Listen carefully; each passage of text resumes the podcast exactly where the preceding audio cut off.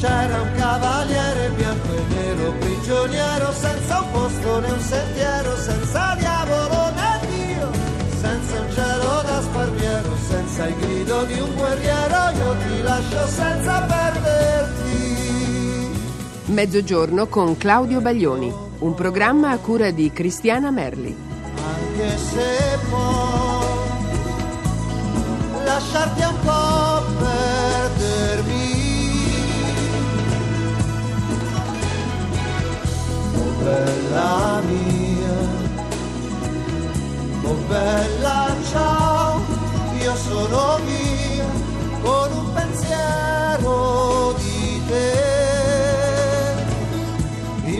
Buongiorno a tutti e buon mezzogiorno, sono Claudio Baglioni, lo stesso di ieri.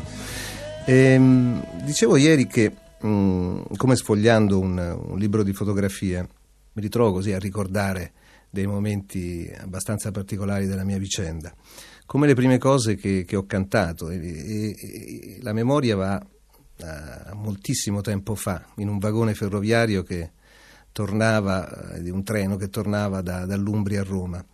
E allora, siccome i miei genitori avevano tutti parenti contadini, spesso da- andando a trovarli ci regalavano poi dei, o, o degli ortaggi, delle patate, dei pomodori, ma mh, anche spesso dei- degli animali e spessissimo delle galline, dei polli. E allora noi non avevamo l'automobile, provando poi, insomma, eh, portandoli sopra il treno, capitava questo, che siccome non si potevano portare gli animali in treno, per paura dei controlli e dei controllori, tendevamo in ogni istante a essere pronti a cantare appena l'animale emetteva un qualche suono. E, e questo è stato forse proprio il mio primo inizio di cantante, quindi questo già per necessità si capiva da allora.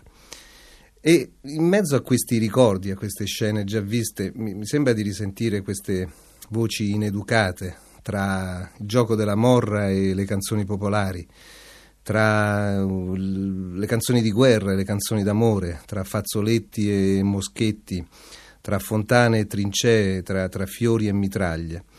E, e- e forse gran parte della mia produzione ha sempre pensato di, di stare a cavallo tra questi due momenti.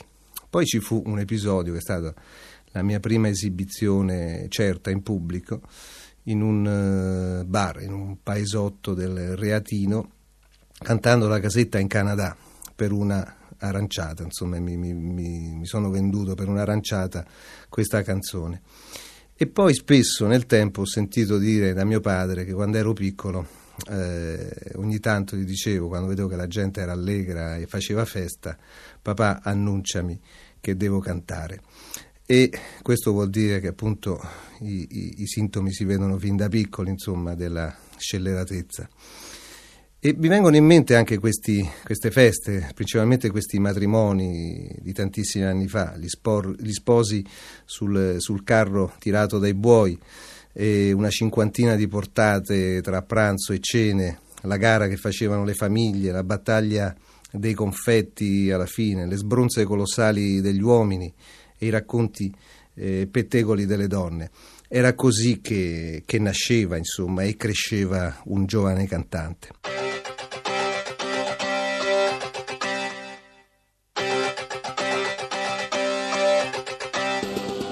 Dove sono stato in tutti questi anni?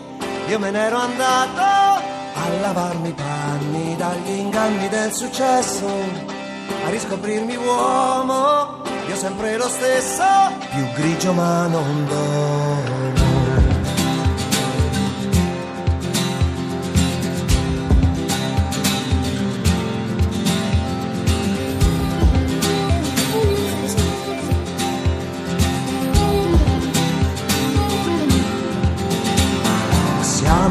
Tutti dentro la storia tardi o presto. E io sono qui, tutti in libertà provvisoria in arresto. O a nasconderci e dove eravamo rimasti chissà dove. Ma io sono qui forse prigioniero aereo fuggiaschi forse altrove, a difenderci la realtà mi ha fatto atterrare il mio errore, tu di errare, non ero un eroe, ma sono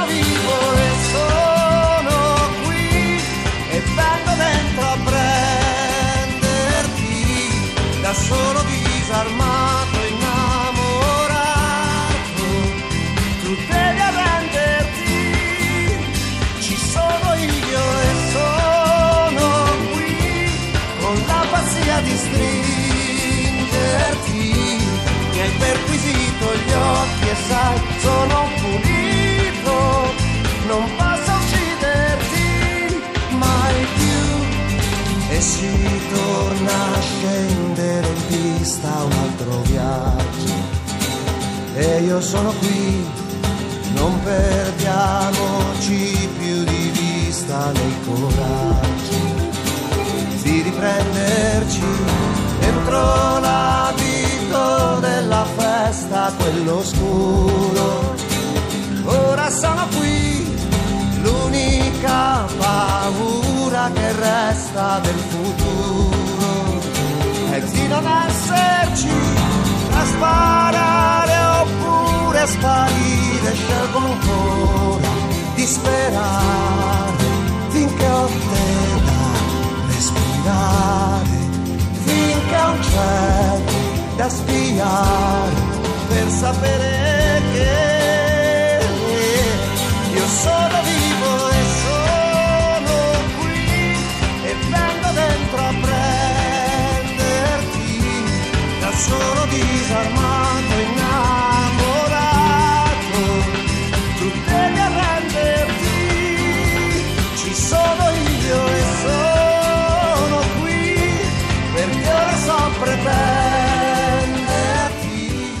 L'Umbria me la sono sempre portata nel cuore e negli occhi, fino ad arrivare a, a Castelluccio. E Castelluccio è un, un paesino che si trova sopra eh, Norcia e che io conosco dal 1971, me lo fece conoscere Franco Zeffirelli, in occasione del- di, una, di una delle mie prime cantate, delle mie prime performance.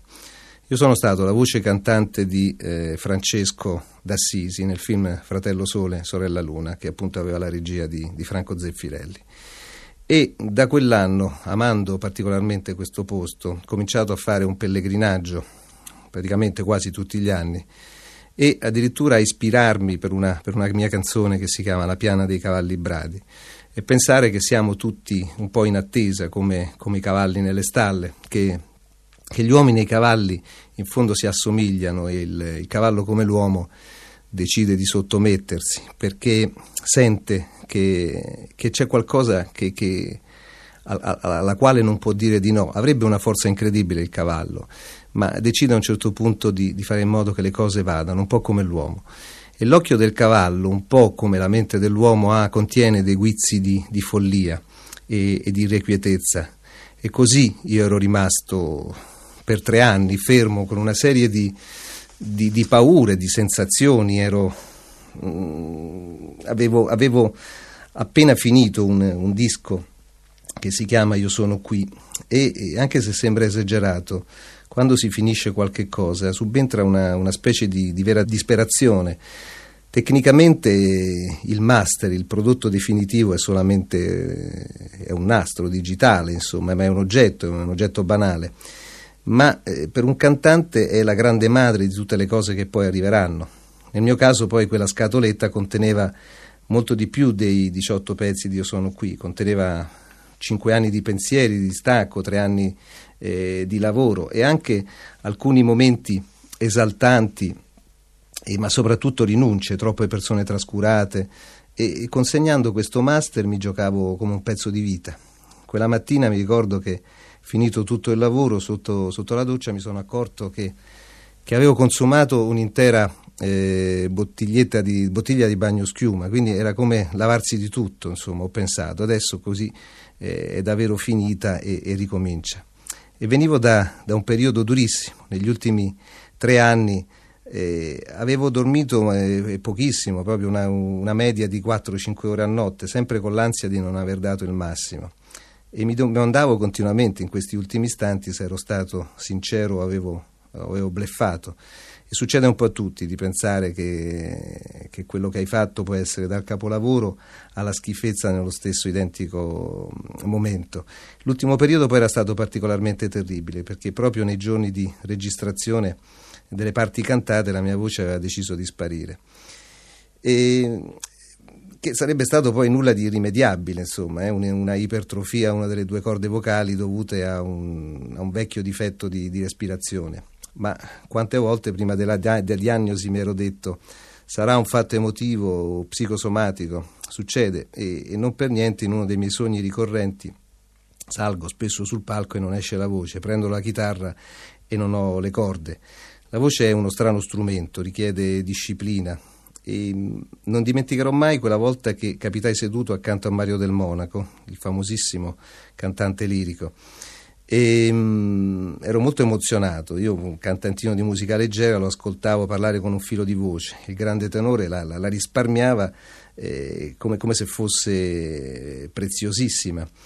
E io da lì ho capito, perché conosco il terrore di perderla, specialmente nelle tournée quando sono in giro per concerti e la prima cosa che faccio a risveglio è provare se c'è ancora la voce. E quando, per esempio, si corre verso il teatro, il palasport o in macchina, io controllo sino all'ultimo e faccio degli urli e dei vocalizzi che spaventano regolarmente chi, chi mi sta vicino. È diventata una, una specie di tic. Ecco, allora il tic invece ricorrente di questa trasmissione è dovervi eh, dire, darvi questo messaggio che ehm, dice che se volete mandare qualcosa, qualche domanda, qualche richiesta particolare, lo dovete fare a questo indirizzo. Mezzogiorno con Claudio Baglioni, via Asiago 10 00195 Roma. C'è anche un numero di fax, è 06 322 6150. A domani.